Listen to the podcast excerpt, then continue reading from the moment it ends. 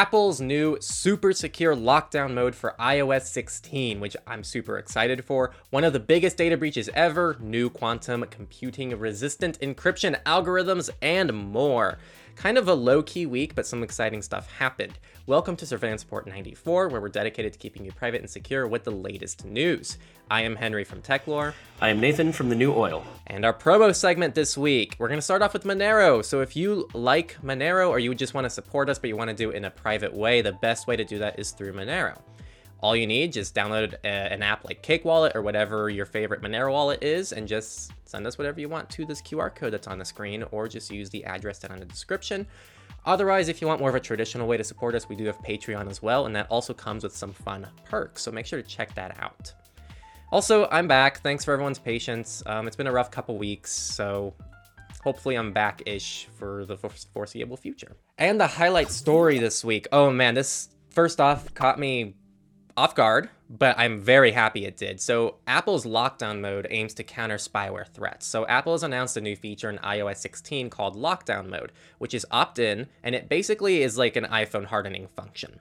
So, you enable this in the settings, restart your device, and it by default blocks a lot of the web features, like websites can be they can still be allow listed and it limits various incoming invitations and requests such as FaceTime call requests from users you've never FaceTimed before. It blocks link previews and attachments in iMessage. In fact, if someone sends you a link in iMessage, you can't even click the link. You have to copy and paste the link to prevent phishing attacks. It's pretty cool. It also blocks wireless connections and blocks new mobile device management enrollment, which is frequently abused by attackers. This is pretty much created for journalists and people who are in positions that require this extra security. Apple is also offering a $2 million bug bounty for this program to make any improvements to it. Uh, this is coming out, I believe, in the next version of Mac OS and the next version of iOS as well as iPad OS. So we should see this in the fall, which is very exciting. So, and to give some context here, and I'm sure Nate might have comments, this is nothing but good, in my opinion. Whether or not you like Apple, having this functionality for those users who need high security is very important. Some people don't care about the privacy aspects of this, and this is really just a security feature.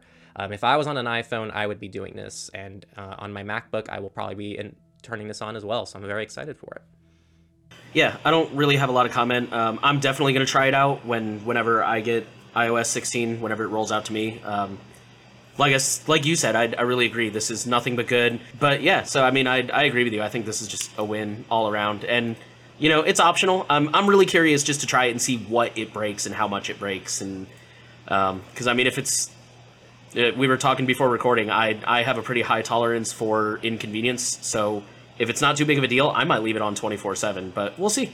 We'll see what it actually looks like in practice. This reminds me a lot of Google's Advanced Protection Program, but mm-hmm. this is more like thorough than that because the Google Advanced Protection Program does restrict Android devices a little bit, but not as much as this. So I oh, hope nice. Google also carries over that yeah. functionality as well. Yeah, and I didn't know it was on uh, iPad and Mac too. That's really cool. I thought it was just iOS. No, it's going to be all three devices. So. That's awesome with that, we will roll into our data breaches, and we're going to start off with possibly one of the biggest data breaches of all time, if this is true. This is still, I guess, technically unconfirmed, but it sounds pretty legit. A lot of people have been reporting on it. And it says hacker claims to have stolen data of 1 billion Chinese from police. So this guy is going by the name China Dan, or China Den, I don't know how it's pronounced. He's asking for 10 Bitcoin, which is about 200,000 US dollars at the time of recording, and claims to have 23 terabytes of data that came from the Shanghai National Police database. This includes names, addresses, birthplace, national ID number, mobile number, and all crime or case details for over 1 billion Chinese national residents. And this con- concerns, quote, several billion case records. Quite a bit of a smaller data breach, uh, but a U.S. eye clinic has suffered a data breach that impacts 92,000 patients. This is a Missouri based Mat- Mattax Neu Prater Eye Center. Totally butchered it. I don't know. Is that French? I think it's Creole, Creole. which is based oh, on France, French. So. So they provide surgical and no surgical care affected by a third-party data security incident, seemingly form from MyCare Integrity, an e-records platform, around December 4th, 2021. Over 90,000 individuals were impacted. They said the data was deleted, but there was no evidence of data theft. Our next story comes from WeWork India, who has exposed visitors' personal information and selfies. This affected, quote, thousands of people who visited WeWork India's co working spaces, unquote. So they didn't spe- specify how many people were affected, at least not in this article. And it seems to have been related to the check in app. So when people would show up to the, to the WeWork building for whatever reason, they'd check in via the app, and records were stored in a web accessible platform using links that were guessable and sequential. Let's say the link was, I don't know, 92331, you could change it to 92332, and you would access the next person who checked in. Yeah, again, this included personal information and selfies, but otherwise WeWork has been pretty tight-lipped, shocker, and has not really released a lot of details, but that's really unfortunate, and companies need to stop making their links like that. Up next, Marriott, the hotel chain who has been in a data breach in the past, has now confirmed another data breach. This happened in June as a result of social engineering, which is very effective. For those who don't know, it's essentially when you uh, manipulate the trust of someone else in order to gain something, phishing attacks or a form of social engineering. Um, 20 gigabytes of information, including guest credit card information and employee data, was exposed. Marriott claims it primarily pertained to operations at the specific property and only affected about 300 to 400 individuals. Though I'm now asking 20 gigabytes of information on 300 people? That must be a very inefficient database, or they're downplaying it. Probably the but second one, honestly. Hotels confuse me because I like to pay for them online when I make the reservation with like a privacy.com card. But and then you show up and they want a card. Life, yeah, and they're like, I already paid for everything. What do you want a card for? so, if if you make the the reservation directly with them, like in, like not like with Expedia or something, if you do it directly with them, I do it through them. You should be able to add a card on file and say charge the card on file. Oh, okay. Well, now I know. Yeah. And everyone else knows now if they've been through what I go through. Because they yeah. should have it on file because it, I just I always go directly through them. I hate going through the third parties. Yeah. Yeah, I'm learning all this shit. This is a great opportunity for me to practice privacy stuff. And our last data breach is just a quick update. Last week we talked about how California gun owners were uh, exposed via the conceal carry online portal. Well, it turns out that breach is a lot bigger than originally expected. Uh, initially, the breach was said to affect everyone who had a concealed carry permit, but it actually included every applicant, including people who were denied. That's pretty much the only update. It's just a lot bigger than we thought, and that still really, really sucks. And now we're going to move over to the company news, and we only have one story this week, and it's about our favorite company, TikTok. Here's the headline Immediately no. TikTok's new personalized ads will jeopardize rights in Europe. So TikTok is planning to add personalized ads to all users over 18 on the platform, and this is set to take effect on July 13th. That's kind of the whole story. It's from Access Now. It's kind of a nothing burger, but it's just worth mentioning. It. This is probably a story that's about to unfold, and we don't really know what's going to happen from here. With that, we're going to move into research. And again, we only have one story in this section. It was kind of a light week, but it's a really interesting one. It says Swedish radio created fake pharmacy and reveals how Facebook stored sensitive information. If you've listened to the last two weeks, you know that this is absolutely nothing new. Apparently, someone from Facebook had an interview on the Swedish radio news, and during the course of that interview, they mentioned that they actually have technological safeguards in place to ensure that they don't receive sensitive data from advertisers. Again, if you've listened to the last two episodes, you know that this is complete and utter BS. It's a total lie. But they claim that, you know, if these advertisers record anything sensitive and submit it to Facebook, Facebook has automatic filters that are like, oh no, that's sensitive data. We don't want to store that. So the reporters decided to call their bluff. Um, these are really smart reporters. They set up a fake online pharmacy and they went through Facebook's ad and analytics tools where it gives you like a little dashboard where you can see all the data and manage it. And then they made bots that would automatically sign up to this fake pharmacy. And, you know, they would use email, uh, they would use search terms to go find the pharmacy. So they had a lot of different data to pull from. And they used their, um, their little online portal I mentioned to see what data got recorded on the Facebook side. A mere four days and 25,000 registrations later, they discovered that literally nothing had been filtered out on Facebook's end. They were able to see, again, like search terms, email addresses, uh, in some cases, really sensitive stuff that should not have been caught by Facebook. So when they uh, contacted Facebook and asked for a follow up, first Facebook dodged the question. The person they contacted was like, "Well, I'm not a developer, so I can't, you know, I don't know how the technology behind the filters work." And then after that, they said it was the advertiser's responsibility to filter out information, which is in direct contradiction to the earlier story they gave. Earlier, you called TikTok our favorite company. I think mine's Facebook, just because they find new and impressive ways to continually be worse and worse. Yeah, so. there's man. Even when when I'm talking with people, I really try to look at the positives. You know, people are talking about Twitter, and I'm like, yeah. Well, the cool thing is there's some research showing that Twitter is actually um, one of the best platforms for avoiding tribes. of all social media platforms. And I'm like, that's a good thing, I think, relative to what everything else going on. Instagram, at least it's all just photos and general generally positive. In fact, the issue with Instagram is it's always too positive. It's all fake positivity. Yeah. Yeah, it's like fake positivity. But then on Facebook, I'm like, I can't find a single good thing about Facebook. You know, Facebook Marketplace. I've everyone talks so much good stuff about Facebook Marketplace. I've heard some of the groups are okay if you end up in the right ones. Yeah, but like that, that's it. Like I'm, I really try to look at the positives when people say they're on Facebook, and I just can't. I'm like, it's an evil company. They are terrible for so many different things, not even privacy related. I like how Facebook is so bad that like 10 years ago when I I don't know, but like you know, before if you would tell somebody like I don't have Facebook, they'd look at you like you're an alien, like you know, growing a third eye out of your head. But nowadays like when I tell people I'm like, "Oh yeah, I don't have any social media." Like 90% of people are like, "Oh man, that's the way to go. I wish I could do that." Yeah, yeah. A lot of people, I'm like, yeah, I, I I experience the same thing. They're like, they're jealous. At least they say they're jealous. I don't know Yeah. how true that Yeah, is. and then I'm always like, "Dude, just quit." Yeah, yeah. It's actually funny. I, I met someone recently, and they uh, they were talking about social media, and they were like, "Well, why don't you like it?" I mean, they said, "Yeah, I mean, it's got some good stuff, and yeah, it's pretty negative here and there, but like." I still like it, and I'm like, you're just describing a toxic relationship. like It really is. like you cut that stuff out you know it's toxic it's like yeah it's kind of positive it kind of makes you feel good but with, like with so much downside it's like that's a toxic relationship cut that shit out I've um feel free to cut this uh, and I'm like not trying to demean anybody who's in or been in one of these relationships, but I describe Facebook as like imagine if every day you woke up and went to your significant other and was like, "Hey, you remember you gave me a black eye last week? Go ahead and do that again. That was fun." Like that's that's basically what Facebook is at this point in my opinion. yeah and it's just not good to use like it's just not a polished platform and i feel like everyone complains about it so They complain every time they change it. They change it like every 6 months and everybody's like, "Oh, I hate the new UI." And they're all still there. yeah it's weird It's weird. yeah it's weird i can't explain Yeah. it Stockholm syndrome. All right, now we're going to migrate over to politics, and we're going to start Biden order fortifies data privacy ahead of state by state legal battle over abortion. So, this is a continuation over the recent um, Roe v. Wade issue that's going on.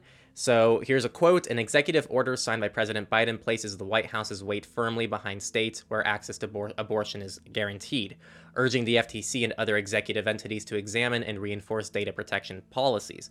Without a digital trail to follow, attempts to criminalize private medical activity across borders may prove far more difficult. Executive orders are somewhat limited, so this isn't likely to actually happen. We'll see. It's not a guarantee, but it does demonstrate that the federal government seems to be interested in enforcing some type of data protection, even if it's only for this side of the medical side of things. I will say, I, I don't know, Nate, if you touched on this. I didn't actually listen to your your coverage on this in the surveillance report, um, admittedly, but like How the dare you. people in my life are like all deleting the period tracker apps, and they're like worried about this stuff and I'm telling them this is privacy. Like this is what I do for a living. And even though they know that's what I do for a living, they're like, I get it now. Because it's not until what you're you care about is in jeopardy that people actually care about privacy. People don't care about it until it impacts them. And so I think this has been a big wake up call for a lot of people on how privacy does impact them. They were just taking it for granted in some ways. The the funny thing to me is like I've I've used that argument before with people like well you know laws change and I've even cited abortion access as an example like you know abortion used to be illegal and like laws could change they could roll it back someday but like people and this is kind of one of the reasons like you know everybody's always asking how can I make people around me care about privacy people are really bad at abstract thinking even just a couple years ago the idea that they would roll back Roe v Wade was just completely unthinkable and now here we are. So yeah, you're absolutely right. Like this is privacy, and um, on the topic of deleting uh, period trackers, a lot of articles have pointed out like that's actually just tip of the iceberg. You know, what about your your web searches, your communications? You know, your if you text somebody um, in Texas, you can be. Uh, you can be sued if you give somebody a ride to an abortion clinic. Even if you had nothing to do with it, if you're just like giving your friend a ride, if you knew where they were going and what they were doing, you can get sued. And so, you know, like that communication of just texting somebody and being like, hey man, can you give me a ride to this place tomorrow? Like, I think it has been a wake up call. Unfortunately, it's unfortunate that, you know, it had to come to that, but I think this has been a wake up call, and hopefully people will start realizing that privacy has real world implications and it's not just, you know, oh, I don't like Facebook or whatever. No, I'm glad you brought that up too, because I brought up the period tracking thing to kind of demonstrate how like that's how people think they're gonna get their privacy back. and like they're actually trying to do things to make it better. But that is, like you said, the tip of the iceberg. They don't think about the fact that they still do web searches online through Google about abortions without doing any kind of extra protections and how they're going to be using Facebook and how they just message people on on Twitter or Snapchat Or SMS. too or SMS. Yeah, it's it's bad. So like And it's also why, like, especially for, um, I, I know, like, my website is really, really wordy, but that's because, especially for beginners, it's really important that they, they realize that, like, privacy is not, okay, I downloaded Signal and I switched to Proton Mail and now I'm private. It's like, you, you have to think through it and you have to, like, know your threat model and you have to, like, think about the different ways things could go wrong and how to defend against them and stuff like that. It's, it's not as simple as just downloading an app or deleting an app and, you know, you, you have it to should think be, about it. but no, it's not. Oh, it'd be amazing if it was. Yeah. but you know it's something you got to put thought into and it, it you know that doesn't mean you have to become a phd expert but you know it's just yeah it's just it's not that simple it requires you to think about things and think critically i guess is what i'm trying to say enough of that let's move on to canada where canada's police spyware admission has raised alarms. So canada's mounties have admitted to using spyware Quoting the article, during a parliamentary session in late June, the Royal Canadian Mounted Police submitted a document first reported in Politico outlining how a special investigative team covertly infiltrates the mobile devices of Canadians. The tools, which have been used on at least 10 investigations between 2018 and 2020, give the police access to text messages, emails, photos, videos, audio files, calendar entries, and financial records. The software can also remotely turn on the camera and microphone of a suspect's phone or laptop. On that note, Citizen Lab has long suspected the use of such spyware but doesn't know which one they're using or where it came from because government transparency is an oxymoron. And they you know have never disclosed any of the companies they're working with or how much they paid for this or any of that. The rcmp of course claims that they only use this as a last resort. But some of the experts cited in this article point out that they have lied in the past uh, about things exactly like this. I do gotta say 10 times in two years doesn't seem that bad to be totally honest. But again experts point out they've been known to lie. So maybe that's just the 10 they admitted to and maybe it's a lot more but yeah there's um, that's very very concerning especially if you're a canadian so beware of your devices and, and things you put in digital format Up next, UK has signed its first data sharing deal post Brexit with South Korea. Um, title says it all, something to be aware of if you live in the UK and how countries share data with each other. Um, other countries considered by the UK include US, Australia, Singapore, Dubai, and Colombia. Um, Google, MasterCard, Microsoft, and others helped advise the deal. So it's worth mentioning that um, the deal is directly data sharing between governments, but a lot of times companies are involved as well and can be the backbone of that kind of stuff. And our last political story comes from India. Payment gateway Razorpay has shared data, donor data with cops. So, uh, from what I understand from this article, police in India began investigating a news outlet called Alt News. And as part of the investigation, they requested data from Razorpay about people who have donated to Alt News. They were specifically looking for evidence of foreign donors. They're trying to uh, from what I can tell, this investigation centers around the idea that Alt News is getting foreign donations. That might be like a. it- it- there's all kinds of things that might be wrong with that potentially. So they're trying to investigate that. The real scandal is that apparently Razorpay complied and even offered to deactivate Alt News's Razorpay account. And from what I can tell, there was like no legal paperwork. Like the police didn't serve them any kind of subpoenas or anything. They just came up to Razorpay and was like, "Hey, do you have any like donor information on these guys?" And they're like, "Yeah, yeah, here you go. Hey, you want us to shut down their account too? We're down." Like, which is really really concerning. So yeah, just that's that's there. If you're from India or anywhere that Razorpay operates, I would be wary of them. And now, FOSS News, free and open source. Plan your next trip with Nextcloud Maps. New features. So, Nextcloud has now made their Maps app, like an alternative to Google Maps, collaborative. The main draw here is the ability to add comments and share locations in real time, so it's a little bit more uh, interactive for you, and you can make changes and help collaborate on the maps to make it better for everyone. I've never used Nextcloud Maps, so I can't comment much on it. I don't know if Nate has. Um, I haven't, but reading the article, I think it's actually only collaborative with the people you share with. So, like for example, the one of the examples they cite is like if you're planning a road trip, you can add little markers like you know, hey, let's stop here and see my family or something. Um, comments like that. So, Got it. Okay, thank you. which is, I mean, still pretty neat. But no, I haven't used it myself. I'd be interested to know if it's any good. I'm gonna be honest. I haven't found a single like decent alternative to Apple Maps and Google Maps. I, Yeah. luckily, I don't need to use them because my car has navigation built into it, so I never actually use them. But Apple Maps and Google Maps slay, and it's hard to find something that beats it. Yeah, unfortunately, that's true. I but like, people talk about Magic Earth, uh, organic maps. So I mean, people listening, you can try those OSM and and like any clients that utilize that. I'm just I use, um. I use organic maps if it's not like work related, where it's like I definitely have to be there at this time. I haven't tried Magic Earth, but I've heard about that one too. And our last FOSS story Vim 9.0 is released. Vim is a uh, text editor for Linux, for those who don't know, kind of like, I don't know, gedit, nano, uh, I don't know how it's pronounced. But, anyways, in addition to many small changes, the spotlight is on a new incarnation of the Vim script language, Vim 9 script. The main goal with this is to improve performance. They say it's as much as 10 to 100 times better performance. And they are also trying to move closer to a commonly used programming language such as JavaScript, or uh, there's a couple others they listed. Now, to be fair, to achieve this, there is some backwards compatibility that has been lost. So uh, if you're a Vim user, especially a power user, then uh, upgrade at your own risk. But yeah, uh, looks like they've made some really interesting changes for power users here, and you should go check that out if you're a Vim user. And now Misfits, our last news category for the week. We're going to start out with kind of a fun one. So NIST, which is the National Institute of Standards and Technology, has announced first four quantum-resistant cryptographic algorithms, which is really exciting. Some context here, uh, quantum computers are likely to be a thing in the next several decades. We don't know when. And people have a lot of concerns over whether or not they can break current encryption, which are all valid concerns.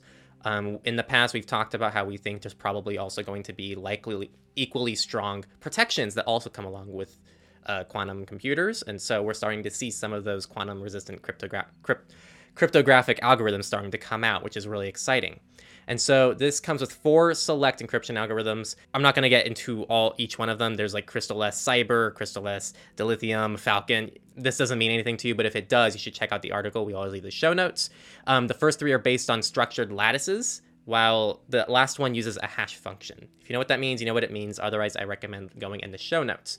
Um, there are four additional algorithms that are under consideration and will be announced at a later date. And a fun fact that Nate put in the notes Tutanota already uses a couple of these in an existing prototype and plans to roll them out to all users soon. So it'll be fun to see like which people are going to start integrating some of these quantum res- resistant algorithms uh, in the coming years. So this is for the people who are scared of quantum computers. I think we're going to be fine. And our last story this week it says free smartphone stalk- smartphone stalkerware detection tool gets dedicated hub. So this comes from Kaspersky. So um, use take that however you want, I guess. They have launched a new information hub to help with their open source stalkerware detection tool, which is named TinyCheck, which was created in 2019 to help people detect if their devices are being monitored. Regardless of your opinions on Kaspersky, I think this is actually pretty cool. TinyCheck is open source, does not need to be installed on the device. It uses a Raspberry Pi, which monitors your Wi-Fi traffic and it looks for any signs of abuse. Like it looks at what servers your device is contacting and looks for any known servers that are abusive. It does not read any content like your SMS or your emails.